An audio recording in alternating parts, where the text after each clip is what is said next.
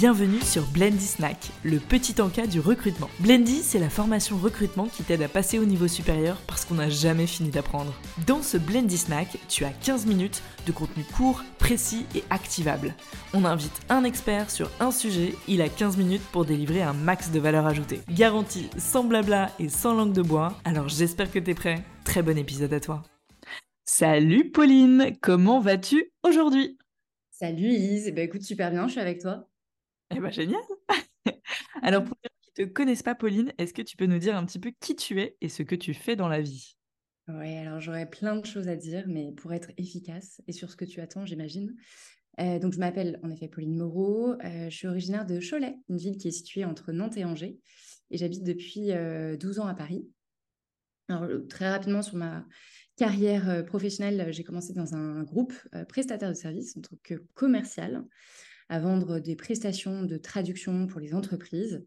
Et au bout d'un an et demi, j'ai eu l'opportunité de créer une nouvelle activité pour le groupe avec la création d'un organisme de formation qui était dédié à la communication écrite et orale, euh, et ce pendant cinq ans. Après, j'ai rejoint un plus petit organisme de formation généraliste. Mmh et c'était en fait euh, d'accompagner des directions RH dans la mise en place euh, de dispositifs de formation blended ça doit te parler. Pas du tout. Donc, voilà, c'était vraiment, euh, on avait autant du présentiel euh, que des formations euh, e-learning proposées à nos clients et pour les apprenants. Trop bien. Ensuite, j'ai donc au bout de deux ans, j'ai été chassée par le groupe ADECO et l'entité Badnock Clark, qui est une l'entité en fait de recrutement de cadres et dirigeants. Et j'ai deux ans plus tard décidé de créer mon entreprise. En fait, j'ai connu avant, sur ce que je t'ai dit là, trois créations de postes. Et j'ai eu envie de me lancer et de cette aventure entrepreneuriale. Et j'ai surtout créé MyTen il y a deux ans, donc MyTen Consulting, pour vraiment avoir une approche sur mesure. Donc on pourra en parler, je pense, par la suite. Euh, clairement humaniser mon travail et puis euh, accompagner mes interlocuteurs avec une vision euh, très différente selon les contextes et vraiment adaptée à leur contexte. Donc, je suis aujourd'hui spécialisée dans l'accompagnement d'entreprises dans les secteurs des services, de l'industrie, dans leur process de recrutement, avec le recrutement de profils de cadres intermédiaires, direction générale, en France et au niveau national et à l'international. Trop bien, merci. Et du coup, pourquoi tu as pris le parti, alors que tu es chasseuse de tête et donc en fait tes clients, c'est quand même des sociétés, pourquoi tu as pris le parti de coacher des candidats? Alors en fait, je pense que c'est un peu une déformation professionnelle pour avoir travaillé justement dans la formation et le développement des compétences des collaborateurs. je dirais que c'est vraiment dans mon ADN de proposer un accompagnement sur mesure et même dans mon ancien cabinet, ce que je faisais. j'avais cette part d'accompagnement, de conseil tu vois, des, candidats et que j'ai d'autant plus développé depuis que je suis à mon compte. Et c'est aussi une des. Je parlais de sur-mesure juste avant et c'est, vraiment ce qui m'a amené aussi à proposer cet élément de différenciation, si tu veux, parce que clairement, c'est pas quelque chose qui est fait. et c'est un, c'est pour l'entreprise, c'est pour sécuriser aussi ben, un maximum euh, les recrutements parce qu'on sait ce que c'est euh, un recrutement raté. C'est en moyenne 50 euh, 000 euros pour l'entreprise. Mmh Et puis, c'est aussi, je trouve, pour le candidat, c'est difficile quand même de se dire qu'une entreprise, enfin, une, une, entreprise, une, une aventure n'a pas marché, même si on apprend toujours, hein, quoi qu'il se passe, d'une d'une histoire, d'une opportunité euh, et d'une expérience, en tout cas professionnelle. Mmh Mais je trouve que c'est sécuriser un maximum autant pour le candidat que pour l'entreprise, l'intégration. Et pourquoi, selon toi, en fait, les, les, recruteurs et les recruteuses ne le font pas au final? En tout cas, c'est pas si répandu que ça. Ouais, alors c'est peut-être par manque de savoir-faire et puis de temps aussi dans les cabinets de recrutement. Euh, on connaît tous les, gros mastodontes, même les, moyens cabinets de recrutement. Souvent, c'est euh, un peu des recrutements à la chaîne. Ce qu'il leur est demandé, c'est de faire un maximum de recrutement. Alors, je pense que quand tu es indépendant et même quand tu as cette vraie envie euh, d'avoir cette, réussite quelque part, c'est hyper épanouissant, je trouve, de voir un candidat et un talent s'éclater dans, ses fonctions. Donc pour moi, c'est euh, ils le font pas parce que ne se posent peut-être pas la question, mais en tout cas, euh, euh, je trouve que souvent mes partenaires, pour une première prestation, un premier mandat que j'ai avec un, un, de mes partenaires, au, début, sont surpris en fait de l'accompagnement, mais en fait, c'est ce qui favorise notre partenariat dans la durée. Et en fait, plus j'intègre les talents dans la société, plus je les connais, plus je connais aussi l'entreprise. Et euh, bah, par la suite, mieux je sais parler de l'entreprise, mieux je sais convaincre les candidats euh, et que c'est la structure qui les convient. Euh, et je trouve que c'est vraiment beaucoup plus efficace en fait de travailler de, cette façon-là. Ouais, tu t'assures in fine de l'adéquation des deux côtés. Tu n'es pas là juste pour remplir une scorecard et trouver une personne pour cocher des cases, mais vraiment de s'assurer que même ça coche aussi des cases du côté du candidat sur l'opportunité en tant que telle. Exactement. C'est vraiment un maximum euh, que, que, ça va marcher. Et après, on est sur de l'humain, donc on peut toujours avoir euh, forcément euh, des, des, des, voilà, des, des, erreurs. Mais en tout cas, avec ce process-là, et moi, depuis que j'ai commencé, donc depuis deux ans, j'ai recruté à peu près 25 personnes. Enfin une vingtaine, hein, j'allais dire, de personnes, de candidats de talent. Et, c'est vraiment ce qui a permis de. Enfin, aujourd'hui, j'ai une personne qui n'a pas poursuivi. Et parce que elle n'était pas voilà, euh, elle ne s'était pas rendu compte de l'ampleur du poste, elle n'avait plus vraiment envie de s'investir autant. Mais pour le reste, toujours en poste, oui. Et du coup, est-ce que tu aurais euh, allez, euh, cinq astuces que tu pourrais donner pour les recruteurs, justement, pour coacher efficacement les candidats? Ça passerait par quoi, en fait? C'est quoi les cinq premiers trucs qui te viennent à l'esprit pour les coacher efficacement, pour être sûr que, bah, in fine, derrière, il y ait un recrutement assuré? Oui, alors, j'ai mis en place pas mal de, choses, en effet. Euh, alors, avant toute chose, je dirais, c'est aussi, euh, je, le rappelle parce que ça a toute son importance, mais il faut réaliser un brief qui est vraiment très complet avec son client au début de la mission. Ouais. il faut creuser les points euh, d'attention du profil recherché, de la fiche de poste, ne pas oublier le savoir-être, ce qui fait que la personne va bien s'intégrer dans l'équipe, s'adapter à la culture d'entreprise, etc. Une fois qu'on a bien étudié, euh, enfin en tout cas euh, pensé à, tous ces éléments-là et abordé tous ces éléments avec son partenaire, mmh la première étape pour moi du coaching, en fait, ça commence lors de la pré-qualif téléphonique. C'est vraiment euh, une étape de découverte du candidat qui est hyper importante.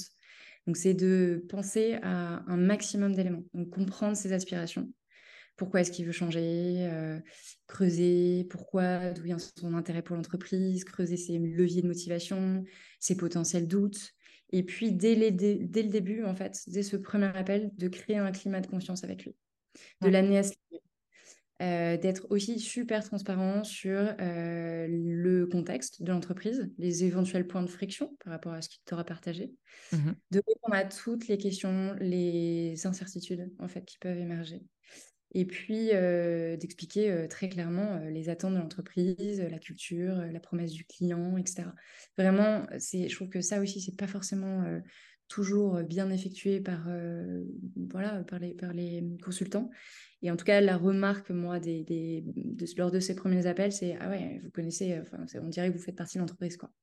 Donc pour moi, c'est la première étape. Tu fais de la transparence, de la visibilité et de la réassurance auprès du candidat dès ton premier call. Ouais. Ce qui peut parfois euh, prendre un peu de temps. Enfin, moi, mes pré ça va être de quoi, 10 à parfois 30 minutes.